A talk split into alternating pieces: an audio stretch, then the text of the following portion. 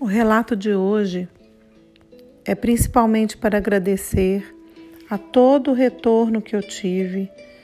de cada um que me escreveu agradecendo sobre a Sagrada Semana e a simbologia de Maria Madalena. Eu recebi diversas respostas e, e contribuições e tenho só a agradecer porque esse retorno me trouxe forças para continuar neste caminho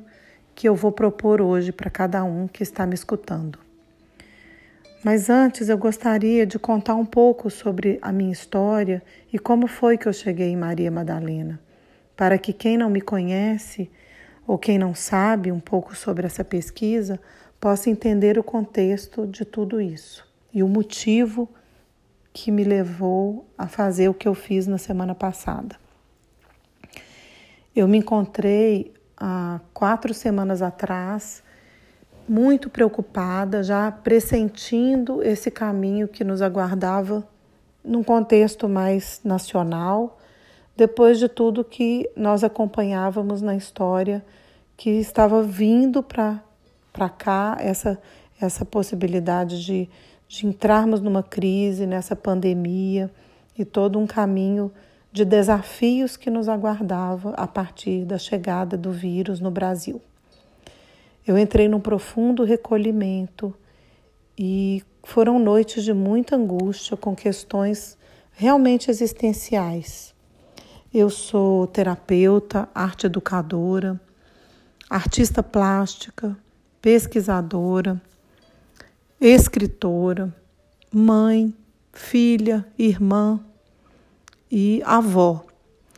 Recentemente eu me tornei avó há três meses. E dentro de tudo isso, eu me coloquei não só no papel da terapeuta, testemunhando as angústias daqueles que eu tenho o privilégio de escutar as biografias e de trabalhar com essas pessoas, eu também me coloquei no lugar humano de questões muito existenciais, questões que me remeteram a fazer perguntas também profundas em relação à minha missão e qual seria a minha contribuição nesse momento de isolamento. Eu não estou na linha de frente, eu não sou médica, não sou enfermeira e não sou uma pesquisadora científica para estar no laboratório hoje, mas eu me coloquei nessa pergunta: e agora o que cabe a mim,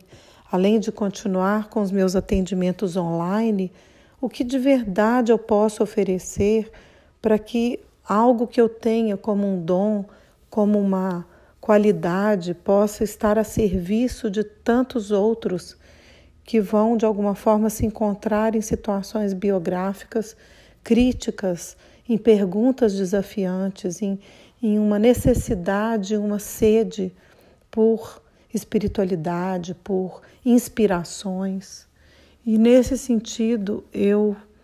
adormeci e acordei nesse silêncio introspectivo,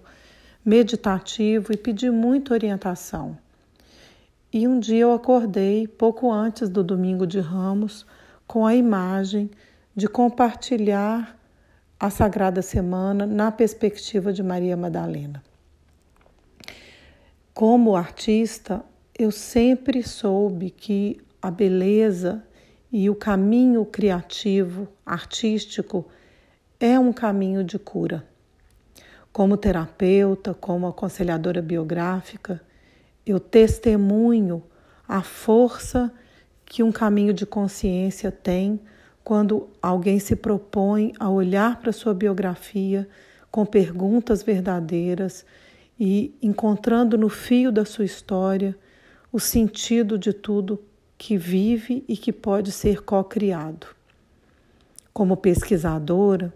eu fui em busca de mulheres e histórias que pudessem representar e também inspirar outras pessoas nas experiências de vida. Foi quando eu cheguei na história de Hilma af Klint, uma artista sueca que encontrou em sua arte um caminho também de iniciação espiritual. E ao escrever e pesquisar sobre a história de Hilma Clint durante mais de 10 anos, eu tomei a coragem de escrever o livro sobre a história dela,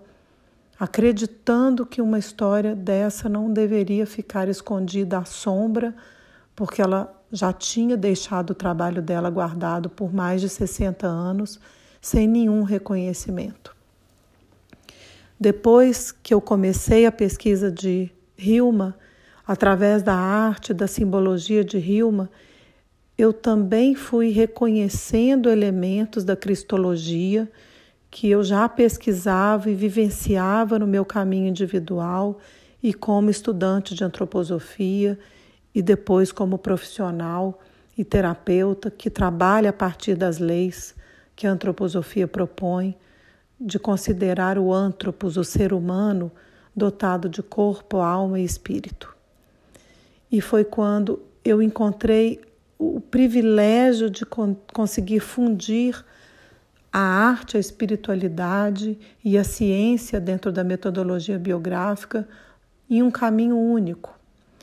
Então, a partir desse processo em que eu encontro a arte, a espiritualidade e coloco a biografia como uma metodologia de autoconsciência, eu comecei a perceber que os caminhos se abriram de uma forma mais inspiradora, não só na minha vida, mas como nas pessoas que eu pude tocar e apoiar no seu desenvolvimento. E foi por isso que eu me encorajei a fazer o caminho e oferecer esse caminho na Sagrada Semana àqueles que tivessem essa sede, essa busca no contexto atual da nossa vida humana, de buscarem um significado maior dentro do sagrado e dentro da força do feminino, que eu acredito que seja a lacuna essencial de cura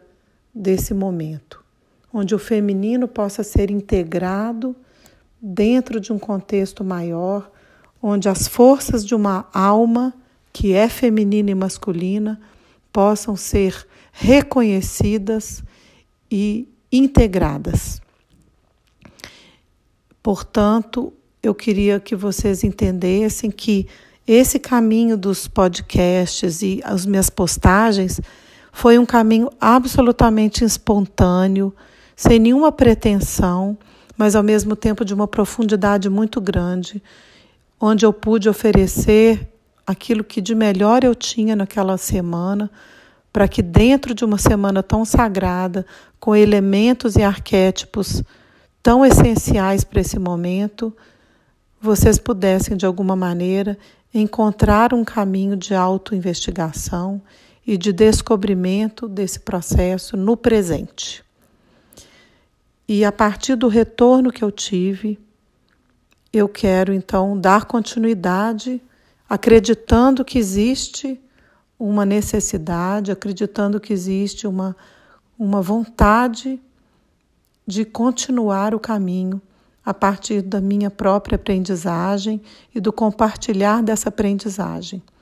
Eu disse em outras postagens que eu me coloco como aprendiz e eu continuo oferecendo a vocês a vivência dessa aprendizagem com toda a minha espontaneidade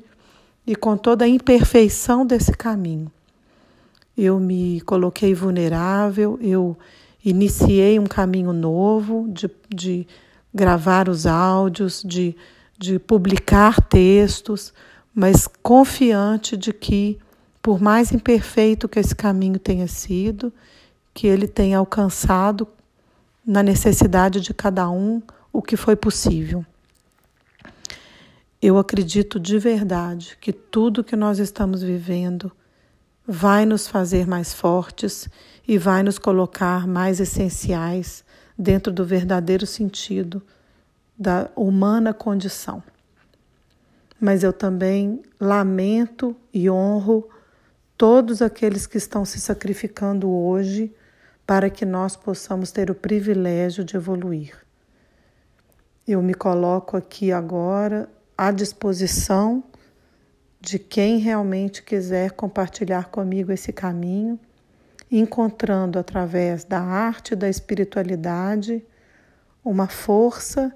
e uma potência de co-criarmos o destino daqui para frente em busca da verdadeira essência humana.